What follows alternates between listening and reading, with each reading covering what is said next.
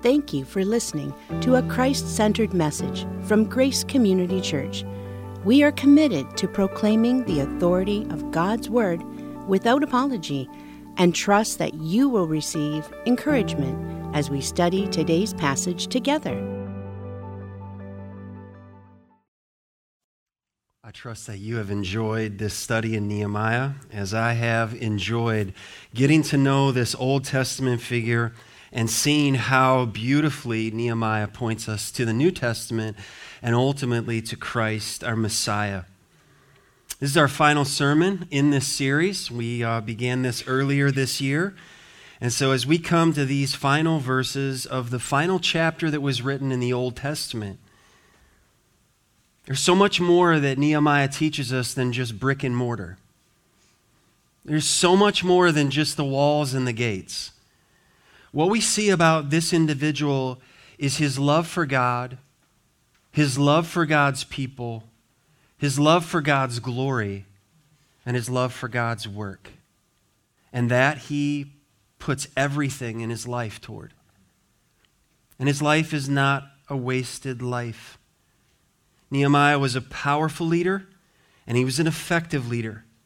Now, we've seen he stepped away between chapter 12 and chapter 13. He went back for a season, maybe five, ten years, back to report back to the king.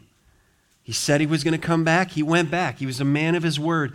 And then he returned. He came back home to Jerusalem and found it in a complete mess again. The people had just gone off the rails and were living in disobedience, had broken over all of their renewed covenants that they had made over the word of God.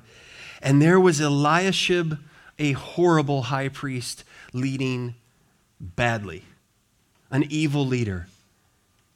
And when Nehemiah comes back as just a governor, but he's a righteous leader and he makes a difference. What did he find when he came back?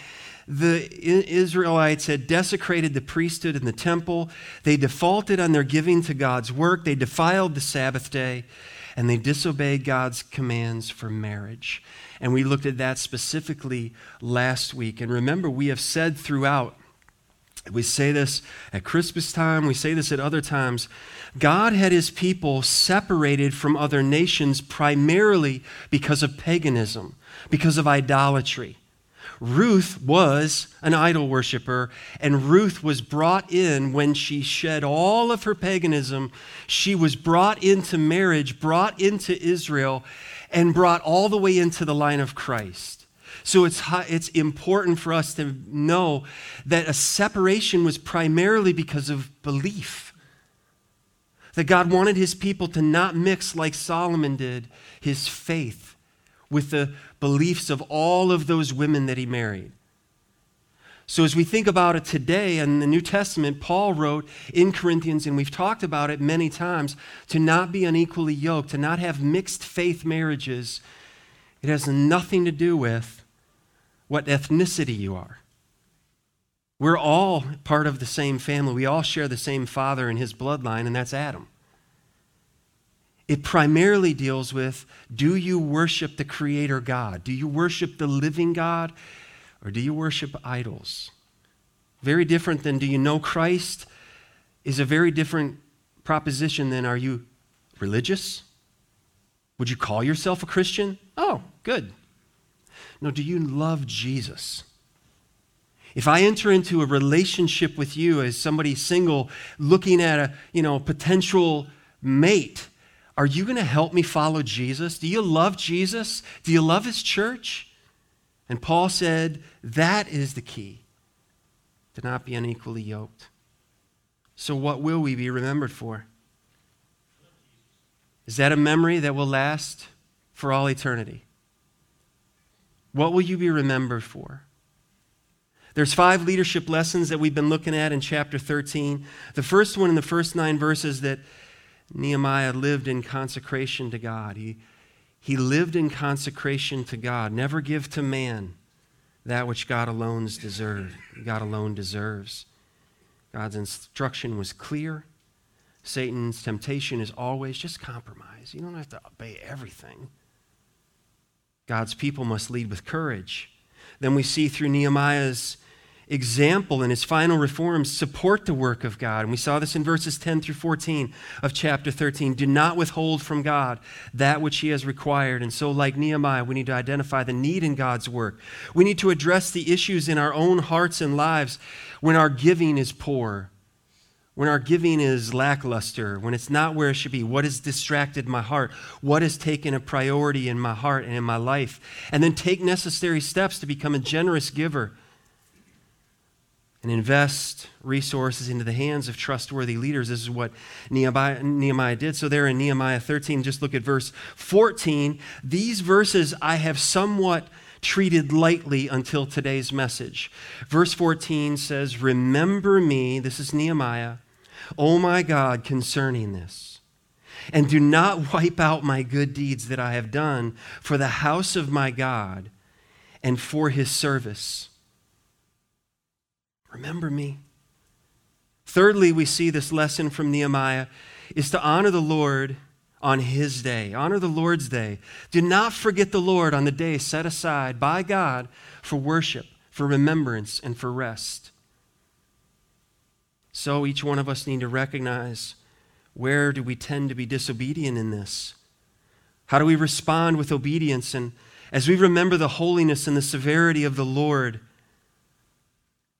we want to remember that forgetting God is always the way down. You can learn that from the Old Testament prophet Jonah. He went down, he went down, he went down. That's disobedience. And so then we need to repent of the sin of profaning the Lord's day, for making the Lord's day, the day of worship, about me. What do I want to do? Where do I want to go?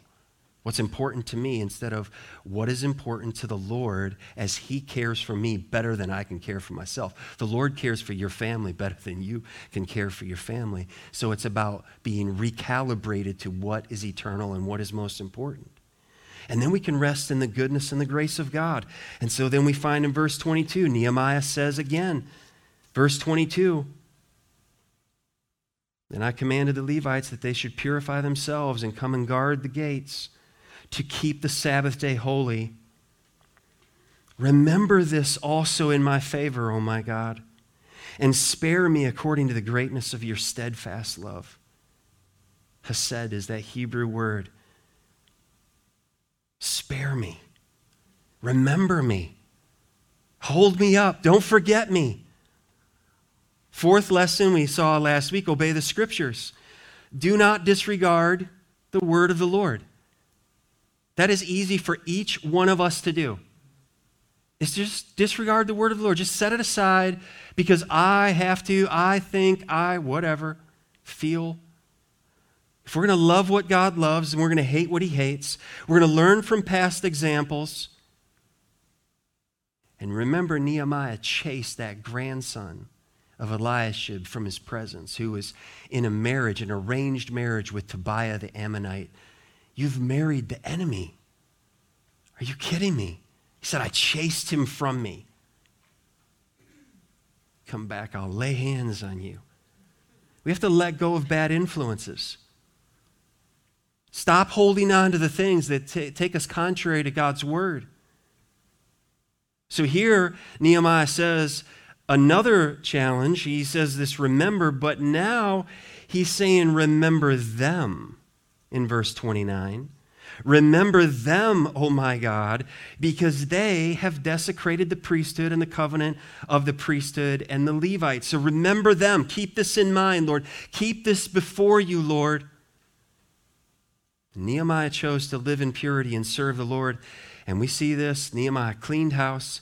He maintained a generous heart of giving to the Lord, and he surrendered all the outcome again of his life of his investment into the hand of the Lord. So, there in your Bibles, today we're just going to visit these two verses again that close out this Old Testament book. In verse 30, Thus I cleanse them from everything foreign, and I established the duties of the priests and Levites, each in his work, and I provided for the wood offering at appointed times and for the firstfruits the closing words Remember me, oh my God, for good. remember me. Loved ones, the final lesson we learn from Nehemiah is this trust the Lord with the results. Trust the Lord with the results. And I don't want you for a second to think, what? That's so good that our pastor has learned this one and he can teach this to us. The chance may come, it's not even a chance. I mean, it's going to happen that as elders gather, as small group leaders gather, as family members gather, church family, as we anticipate a building to be built, that we're going to have to, you might have to remind me, hey, Pastor, I heard this amazing sermon. I mean, yours was all right, but from Nehemiah was a wonderful. Remember me, oh my God. Trust the Lord with the outcome, with the results. With whatever happens, whatever will be, trust the Lord with that. Do not grow weary in doing well. Do not grow weary in doing well. For in due season we shall reap if we faint not. You see, godly leadership is up upside down leadership. Serving the Lord, especially through his church, which is what Christ loves and died for, it's his bride. So there's a protective element that the Lord Jesus has over his church. So again, you can't say, well, I love Jesus, I don't have time for the church. You can't separate the two. You can't tell me, Pastor, I really think you're awesome. You know, you can't say that to my wife. I really like you, but your husband, man. I mean, but you're all right. We're, we two are one. If you have a problem with me, you have a problem with her, right? If you have a problem with her, you have a problem with me. Am I saying that the right way? I don't know. Now I have a problem with myself.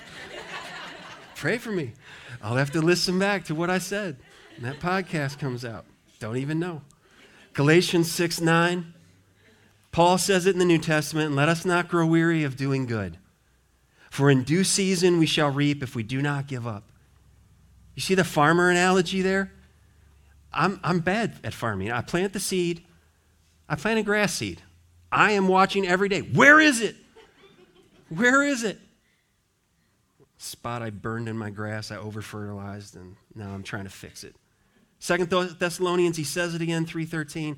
As for you, brothers, do not grow weary in doing good. Brothers, hang in there.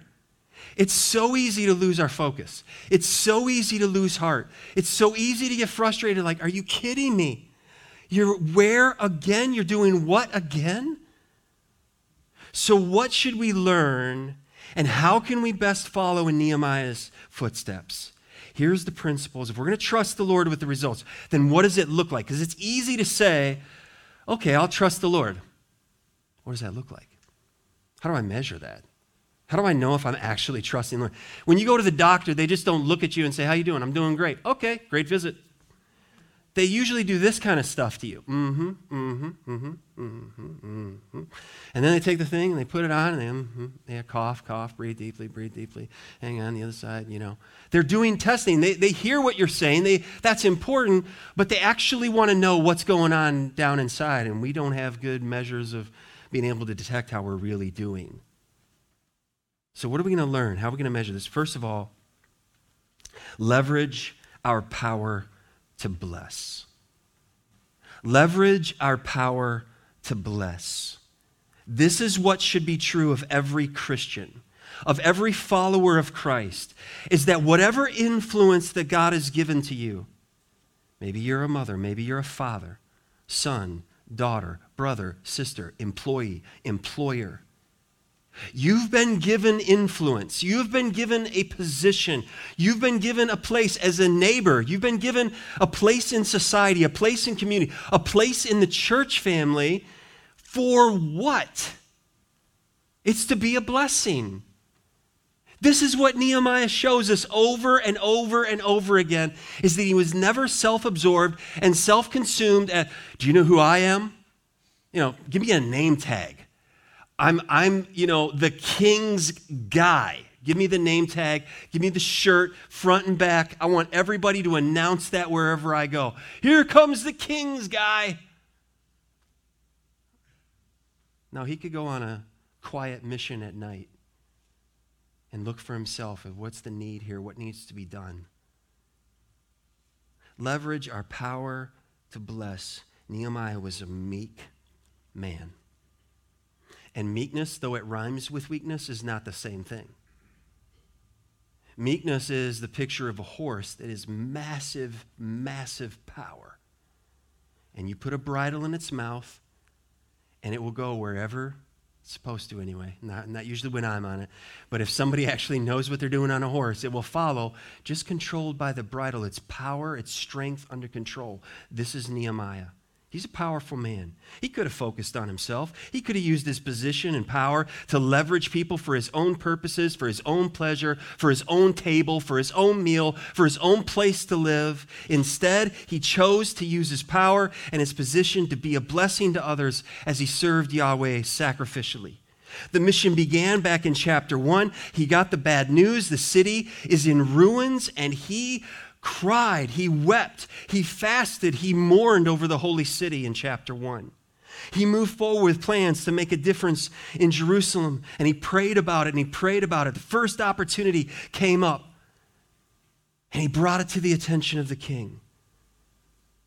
He mobilized people into action. He made the journey. He gave generously toward meeting the needs of people and giving to God's work. This was through his whole life. From the point we meet Nehemiah to the point that he fades off the pages of Scripture, he's a generous individual. He was always thinking of the mission. 400 plus years later, Jesus comes on the scene. And Jesus sets the standard for his followers, and he gave his expectation of all believers until he returns. And who is Jesus? The greatest of all, far greater than Nehemiah because Nehemiah died. It leaves us saying we need somebody better. We need someone better than Nehemiah. He was great, but we need someone better. And Jesus comes and he denounced the jockeying for power that happened among his disciples all the time. Who's the greatest? Hey, who can sit on your right hand? How about the left, Lord? Listen to the instruction that, that Jesus gave in Matthew chapter 20, verse 25, But Jesus called them to him and said, You know that the rulers of the Gentiles lord it over them and their great ones exercise authority over them, it shall not be so among you. But whoever would be great among you must be your what? Servant. And whoever would be first among you must be your slave. Even as the Son of Man came, read it with me, not to be served, but to serve and to give his life as a ransom for many. Not just serve, he came to die. He willingly laid down his life for sinners so that we could be forgiven, so that we could be redeemed by grace. Loved ones, isn't it easy to be offended? It's easy to have our feelings on the sleeves and just waiting for people to look, just look at me wrong, just say something to me wrong. We're just waiting on people. We're always, you know, thinking, you know, in these terms of, do I like what you've done? Do I like those looks? That's not Jesus. Humanly, it's hard to overlook the faults and the failures of others for their greater good and the glory of God. But Paul leveraged the example of Jesus in his letter to the Philippians as he called the Philippian believers to strive for unity in the work of the gospel. Philippians 2, verse 5, he says to those Philippian believers, and we can learn from this have this mind among yourselves, which is yours. You possess this in Christ Jesus you're in Christ. You have his mind. Verse 6 Who, talking about Jesus, though he was in the form of God, did not count equality with God a thing to be grasped, but emptied himself by taking the form of a servant, being born in the likeness of men. And being found in human form, he humbled himself by becoming obedient to the point of death, even death on a cross. Therefore, God has highly exalted him and bestowed on him the name that is above every name, so that at the name of Jesus every knee should bow in heaven and on earth and under the earth, and every tongue confess. Read it with me that Jesus Christ is Lord to the glory of God the Father. Do you realize that your life will bring God glory? Whether you confess him in this life while you have an opportunity and enjoy him forever, or if that day comes upon you like a thief in the night and you stand before him in judgment, your life will bring him glory. But he has made a way for you, a sinner, to become a redeemed son of God. We praise him for this. So, loved ones, how can we leverage our power, our influence to bless others? Is that how you think when you prepare for coming to worship? Is that how you think? I experienced that. Vacation Bible School a week ago, doing a roof a couple weeks ago, camp out, whatever we're doing, I can sense this among the people. How can I be a blessing? How can I serve? How can my life be leveraged? God, use me however you want to use me. Here I am. This is surrender. What else do we learn from Nehemiah? To be fervent in prayer to be fervent in prayer. Here we find him at the close of this letter, and he's praying again. He is faithfully asking God to do the impossible again. His life was characterized by prayer, by fervent prayer. When he first got the news back in chapter 1, what did he do? He fasted and prayed for months before anything moved, before anything appeared to change. And then he sat in the presence of the king, and the king says, uh, what's, what's, what's wrong, Nehemiah? You've never been sat in my presence, Nehemiah. What's, what's going on that I don't know about? It's not good for me to not know about something. You're, you're my guy. And in Nehemiah 2 4, he says, So I prayed to the God of heaven.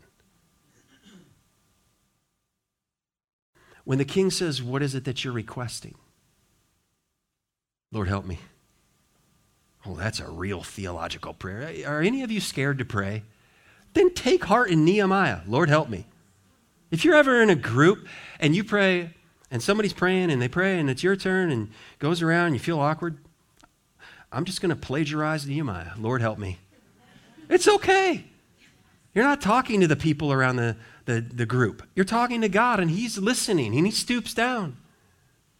Lord, help me. Lord, help my unbelief. Lord, help my selfishness. Lord, help me. I need your help. Lord, provide. He petitioned God to not forget him in chapter 5. Remember me for my good, oh my God, and all that I've done for this people, I don't think they're going to remember, Lord. I don't think they much appreciate my ministry, Lord. But if you remember me, it's enough. You remember me. When facing extreme opposition in chapter 6, verse 14, but now, O God, strengthen my hands, 6 9. And remember Tobiah and Sanballat, oh my God, according to these things that they did. And also the prophetess Noadiah and the rest of the prophets who wanted to make me afraid, 614. Remember them. Remember me. Remember them. Don't forget them. Chapter 13, three times already, we've seen him saying, Remember me, remember me, remember me. To the New Testament, Jesus was fervent in prayer. He would slip away often to places of solitude and be alone with his Father in heaven and pray. Do you know how hard that is for us to do now? Is to just turn everything off and just get alone and pray. And Jesus, the night before he chose the 12 apostles, including Judas, what did he do? Luke 6:12. In these days, he went out to the mountain to pray, and all night he continued in prayer to God. All night. He didn't say, Do you know who I am? I'm the Son of God. I'll sleep, and tomorrow I'll choose the 12. He was in fellowship with the Father all night. This, this group, you know, was it the first 30 minutes of prayer, 11, and the last night spent over Judas? I don't know.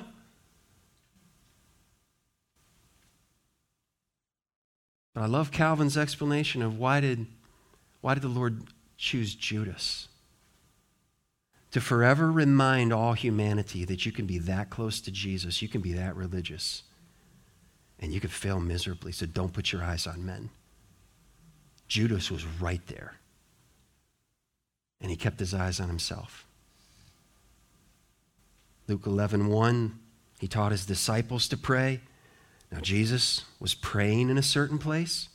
You know, the best way for us to learn to pray is to pray, is to get with others and pray.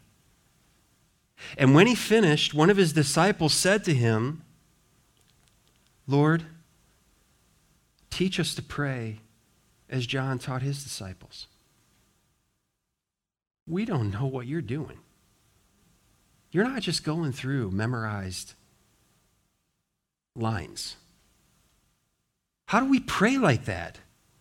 Like they're watching him pray in a certain place. They find him. They don't interrupt him. They're not rude. They don't come in and, and, just, you know, roll over his prayer time. They wait and they watch and they realize we have a long way to go.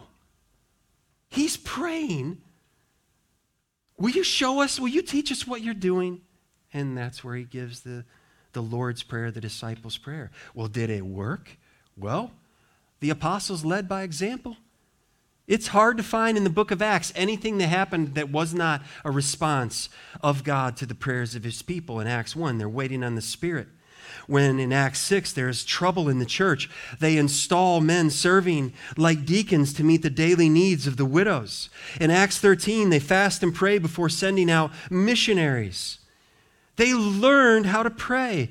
Oh, may the Lord help us to be known for fervent prayer. Isn't that one of our distinctives? Distinctive number three.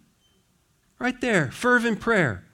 Believing in the power of, not prayer, believing in the power of God. We're devoted to praying boldly without ceasing. There's a lot of people that pray around the world, but they're not praying to the Father in the Spirit through the Son. And that is what we're called to do. So God, make us, make us a place that responds to the word Ephesians 6:18 praying at all times in the spirit with all prayer and supplication to that end Paul writes keep alert with all perseverance making supplication for all the saints Keep praying. Philippians 4 6. Do not be anxious about anything, but in everything by prayer and supplication. See, worry, what, what good is ever accomplished by worrying? Nothing. Worry actually will kill you.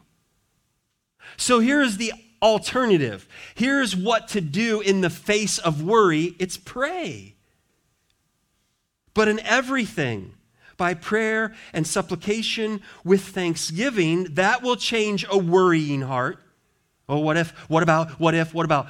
If you replace that with, Lord, I need your help, Lord, I'm thankful for, and you begin filling in all of the ways that the Lord has provided and been with you and kept you, then suddenly you're turning your eyes upon Jesus, look full in his wonderful face, and the things of earth will grow strangely dim in the light of his glory. This is just biblical. That by it, but in everything by prayer and supplication with thanksgiving, let your requests be made known to God. Bring your requests. But you see it even in the order there, it's bringing those requests later rather than just rushing in with, I need, I need, help me, I need, I need. It's, who are you? I worship you. That, we see this in Nehemiah. 1 Timothy 2:1, Paul says, First of all, then, this is a priority. I urge that supplications, prayers, intercessions, and thanksgivings be made for who? All people. All people. A person bothers you at work, are you praying for them? We're commanded to. But better than yet, we're invited to. Bring it to the Lord in prayer. I love what Daniel Henderson says. Prayerlessness is my declaration of independence from God. Loved ones, whenever you and I are not praying, we're using July 4th, Independence Day, to say that to our Creator. I don't need you. I don't need to pray. I have this. I'm busy. I have a full day. I'm tired. I'm distracted. when I pray, I'm declaring my dependence on Him. When you pray, when we pray as a church for whatever spiritual needs, building needs, we're declaring, we're dependent on you, Lord. We don't have it. We have no might, we have no power, we have no wisdom, no ideas, but our eyes are on you. And the Lord loves, He delights in answering those prayers. Are we fervent in prayer? How can we grow in that? Also, we learn from Nehemiah be humble in posture. Be humble in posture. Nehemiah was devoted to the Lord in worship. And we see this. That here he is, remember me, oh my God. You're my God. You're God, I'm not. I'm yours.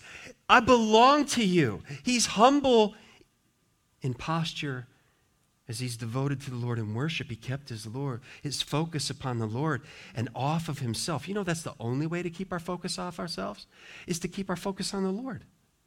If my focus is off the Lord, like Peter, Lord, if it's you, let me come to you on the water. Okay, come on. And he gets walking on the waves, and then he starts looking out. What am I doing? What happens? He begins to sink. Lord. Oh, that lesson is timeless for us. Nehemiah, the governor, he, tri- he, attributed accomplishments not to his own leadership abilities, not to his own strengths, but rather in chapter 2, verse 8, how is it all happening? This is what he says The good hand of my God was upon me. Do you hear the difference? Does that sound like somebody who's an arrogant leader? I did, I did, I accomplished, I, I, me, me, my, like Nebuchadnezzar? like many politicians. Not, go- not this governor, not Nehemiah. How did all of this how did all of this happen so quickly, Nehemiah? The good hand of my God right there. I got you. You remember being a child and being afraid or being nervous and somebody a grandparent or a parent just put their hand right down on your shoulder and maybe just put it kind of right around your neck like i got you not, not grabbing you like choking you but just steadying you like i got you or maybe they took your hand and they said i have you and they held you maybe you've done that for a child or a grandchild and you're holding them and nehemiah says this all happened not because of me but because the good hand of my god was upon me Nehemiah knew where every victory would come from. How's this going to happen, Nehemiah 2:20? The God of heaven will make us prosper. It's not just for me. And we his servants will arise and build. But then he says to the enemies, you have no portion. You have no portion here. No right, no claim in Jerusalem. This leader encouraged the people of God don't be discouraged. Keep your eyes on the Lord in chapter 4, verse 14. Do not be afraid of them. Remember the Lord who is great and awesome, and fight for your brothers, your sons, your daughters, your wives, and your homes. Get your eyes off the enemy. Keep your eyes on the Lord. And he says in 420, Our God will fight for us. This is a leader who's fixed, his eyes are fixed on the Lord. And so the people are around and they're getting shaky. They're getting, I don't know, can we trust? Look at your leader. His eyes are fixed on the Lord. Follow in his example. Don't waver. The Lord will provide. Jesus, again in the New Testament now, the greatest of all, was humble and he submitted to the Father's will on our behalf. When in the garden he prayed on the night of his betrayal and he sweat, as it were, drops of blood. Luke 22 42, saying, Father, if you are willing, remove this cup from me. This is huge in this prayer. What is the will of God? Does the will of God include suffering? If you are willing, remove this cup from me. Nevertheless, Jesus prayed, not my will, but yours be done. Is that the character of our prayers, loved ones? Not my will, not to ever put God in contempt of our court. If you do, then I will. And if you don't, then I judge you, blame you. Some even damn him. Because how can a good God allow this, that, or the next thing? Those lies all come from the deceiver. Lord, you are good, the psalmist said. Teach me your statutes. All that you do is good. Teach me your statutes. 1 Peter 2 21. Peter learned this. For to, for to this you have been called. What's our calling?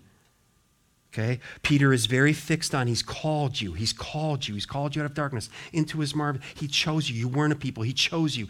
He's, he's just, his whole letter is infused with the doctrine of election to people who have, they're losing everything. They're in great trial, in great tribulation. And so they're, they're second guessing everything. And he says, here's your calling. For this you have been called because Christ also suffered for you, leaving you an example so that you might follow in his steps. Even when, and we can even say, especially when, we enter times of suffering. Saying, I didn't put myself on this, so I will trust the Father. I'll trust his heart. In John 13, Jesus, he washed the disciples' feet. He gave that example so that when Peter would later write that, he's remembering the greatest of all became the servant of all.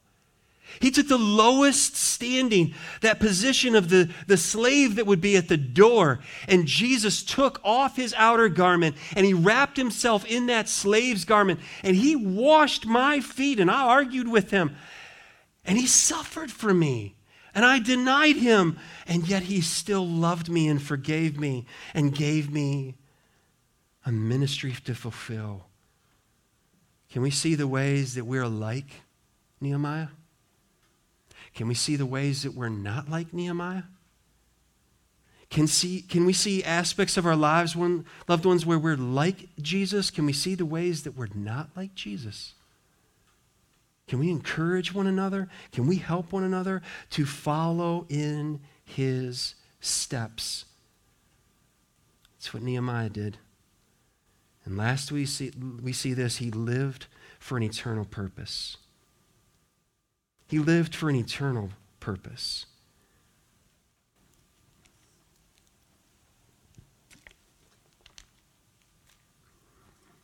Nehemiah's life impacted future generations for Jesus Messiah.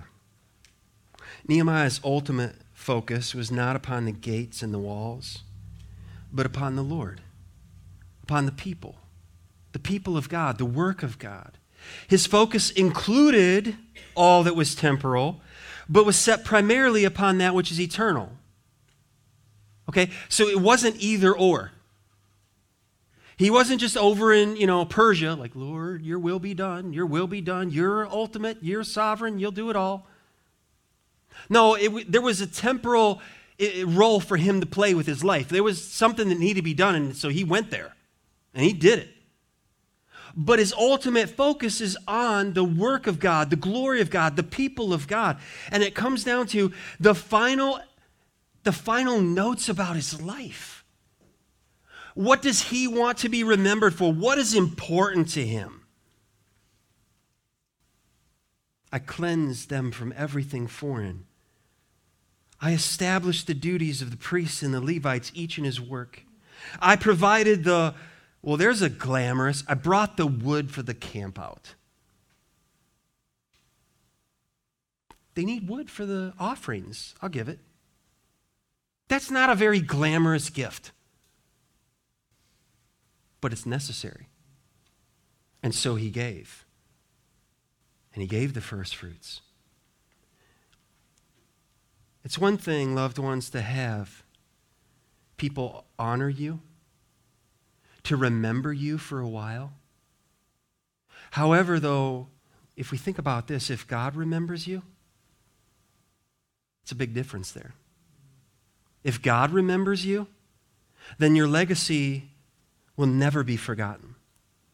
Samson cried out in Judges 16 28, and it's his dying breath. A man that was the strongest man that ever lived, and he couldn't defeat lust. The desperation for a relationship with a woman. He just couldn't live without a woman. And lust got the best of him. In his dying breath, there he is in the Philistine temple, and he's put by the two supporting pillars. His eyes have been gouged out, his hair is now grown back. In his dying breath, what does he pray? Remember me. Do you still see me in a foreign land?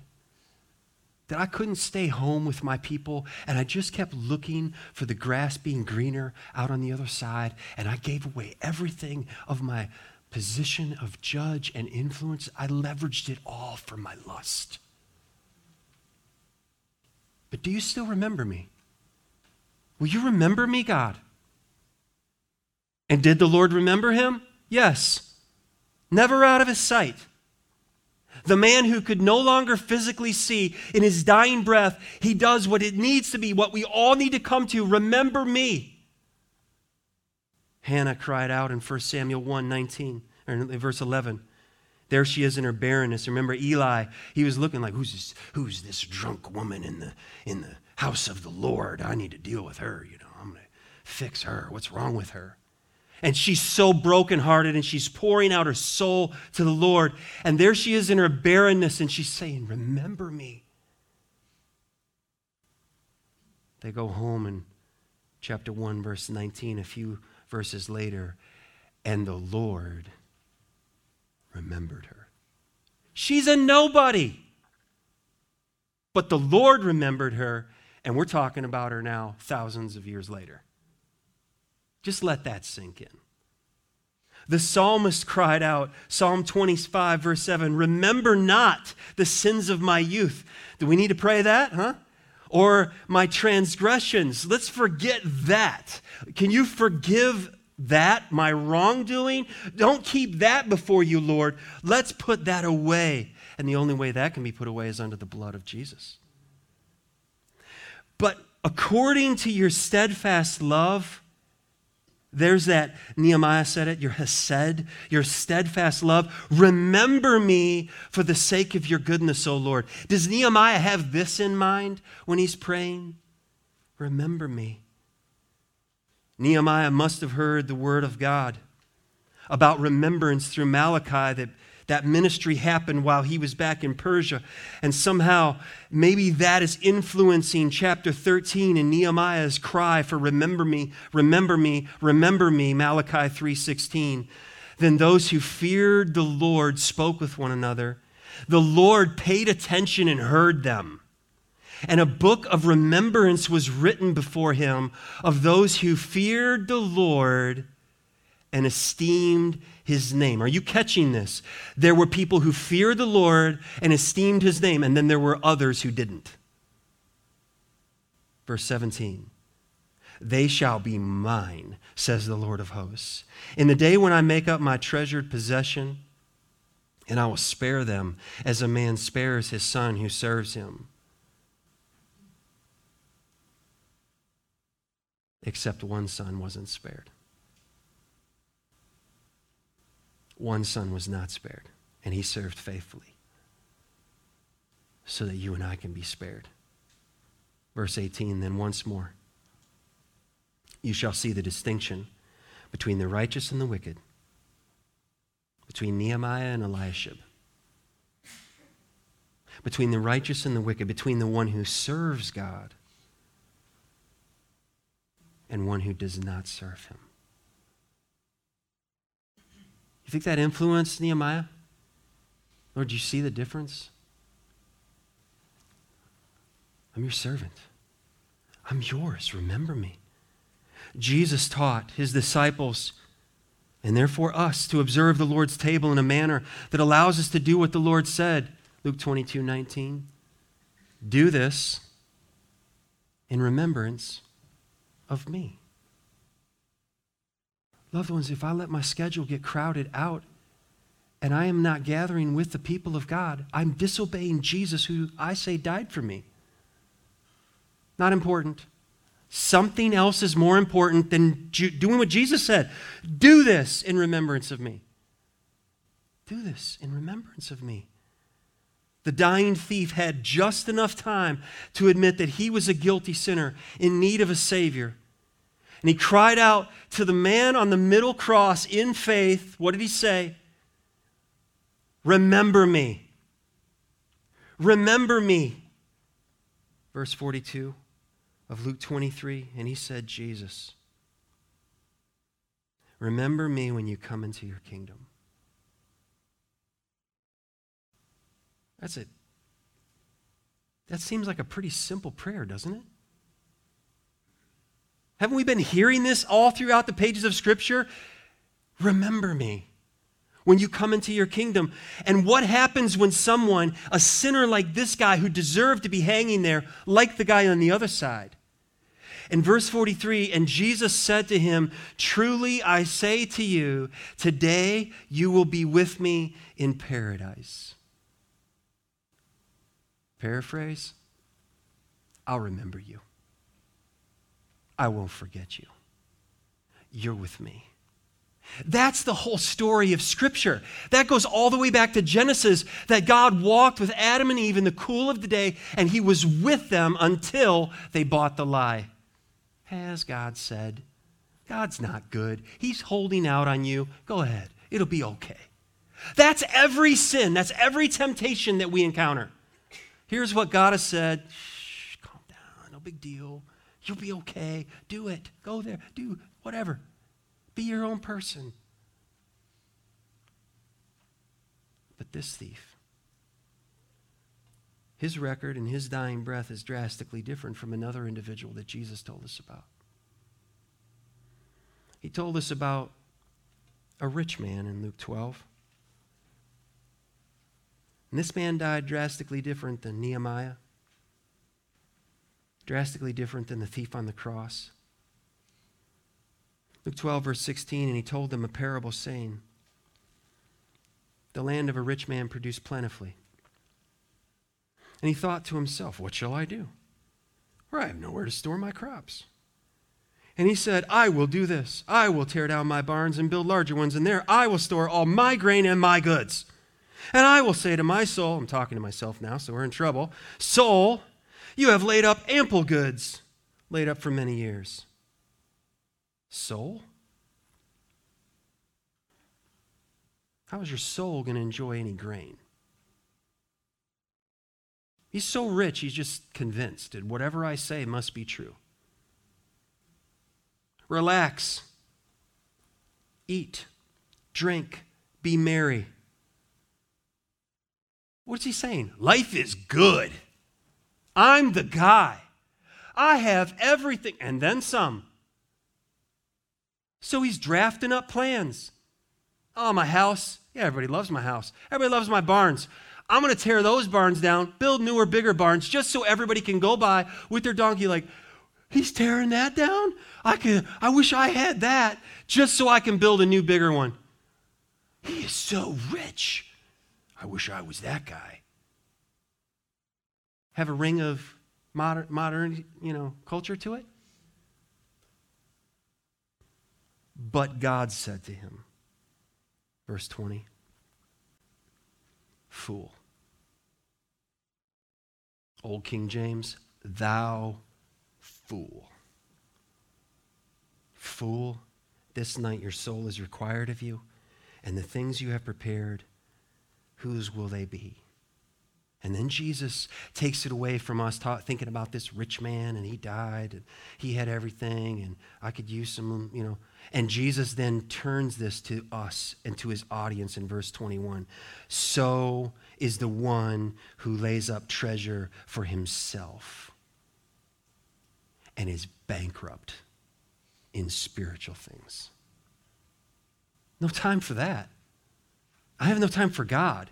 I have no riches. I'm not laying any treasure up in heaven. I have no time for God. I'm rich and I have stuff and I have accomplishments and I have this and I have that and I go here and I go there and I have, I have me, my, and they're bankrupt. And Jesus says, Don't forget the words of God to that rich guy. Fool. It's a moral indictment. The fool has said in his heart, There's no God. I'm God.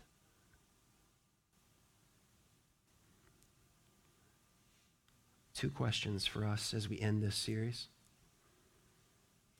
And I'm changing this now. Instead of asking us the question, what do I want people to remember me for? Now I want to borrow from Nehemiah and say, what do I want God? What do we want God to remember? Because here's the thing about God He doesn't forget, He can forgive and put away our sin. But he's not like me when I get in the grocery store and can't remember the three things I was supposed to get, and I buy the very same thing that I've bought every other time I go to the grocery store. There's a spice in our cupboard, there's like four of them. I don't know what's wrong with me. not even lying here. Just nuts, you know. What is it, parsley? I just keep buying the same dumb, like, what do we need this for? I don't know. Something tells me in my mind, I need more of this. Fool. laying up parsley. God doesn't forget. He's not like you and me. Where was I supposed to be today? What was I supposed to do? I don't. God remembers, but what do you want him to remember about you? That you love his son? That you love his church? That you love him? That you have a heart for people who don't know him yet? then that has to be part of our lives, loved ones. It has to go from the to do list to doing, to being, to abiding in Him. And the other question is this What lesson are we taking away from Nehemiah that I need to live out in my life? God, help me to take this lesson from Nehemiah and learn to live it out and apply this in my life. Share that with someone today let them pray with you and for one another about this. I've used it before, and I want to close this series with a couple of quotes. But John Piper, for many years, I gave out his book to young people as they graduated Don't Waste Your Life. And he says this He says, But whatever you do, and this isn't just to high school seniors, okay? We can all put our names in there. Find the God centered, Christ exalting, Bible saturated passion of your life and find your way, your way to say it, and live for it, and if necessary, die for it. And you will make a difference that lasts. You will not waste your life. C.T. Studd said it this way only one life, it will soon be past. Only what's done for Christ will last. And if we learn anything from Nehemiah, it learns that we have to put our schedules on the table. We have to put our checkbook on the table. We have to put our gifts that God has given to us on the table. How am I leveraging all of this for the glory of God and the good of all peoples? How am I holding back? How am I saying this mine, mine? When I keep it, it's when I give it away. Everything that I try to keep, I lose. You get that? Do I get that? If I give it to God and leverage it for His glory, I keep it forever. If I keep it as mine, I lose it. And it may be this week, it may be in some decades, but when my heart stops beating, everything that I have kept in my grasp, in my clutches, is gone forever. But whatever I put into His care, forever remembered. Let's stand together. Father, I thank you for this powerful book, for this leader. Father, I pray these lessons over us that we will live in consecration to you. May our lives be wholly devoted to you, Lord. Help us to support your work sacrificially and generously, Lord. Help us to honor you on the Lord's day, that we worship you together, that we rest, that we learn how to rest and enjoy you and your people and your goodness. Help us, Lord, to obey the scriptures from the heart. Help us, Lord, to trust you with all the results, for you hold the records and you hold the rewards. And you are good, and all that you do is good. So, Father, help me, help us to trust you. For anyone who's never repented of their sin and trusted in you, then let that word from the thief on the cross be theirs today. And may they admit their sin and say, Remember me. And you are faithful to your word to remember. We love you, Jesus. We pray all this in your name. Amen. Thank you again for listening to Teaching from the Word at Grace Community Church. We are located in Richmond, Michigan. You can find us online at mygracechurch.com. Please subscribe and follow us at My Grace Church. It would be greatly appreciated if you would take a moment to rate, like, and share this message. We want you to always remember that you are loved.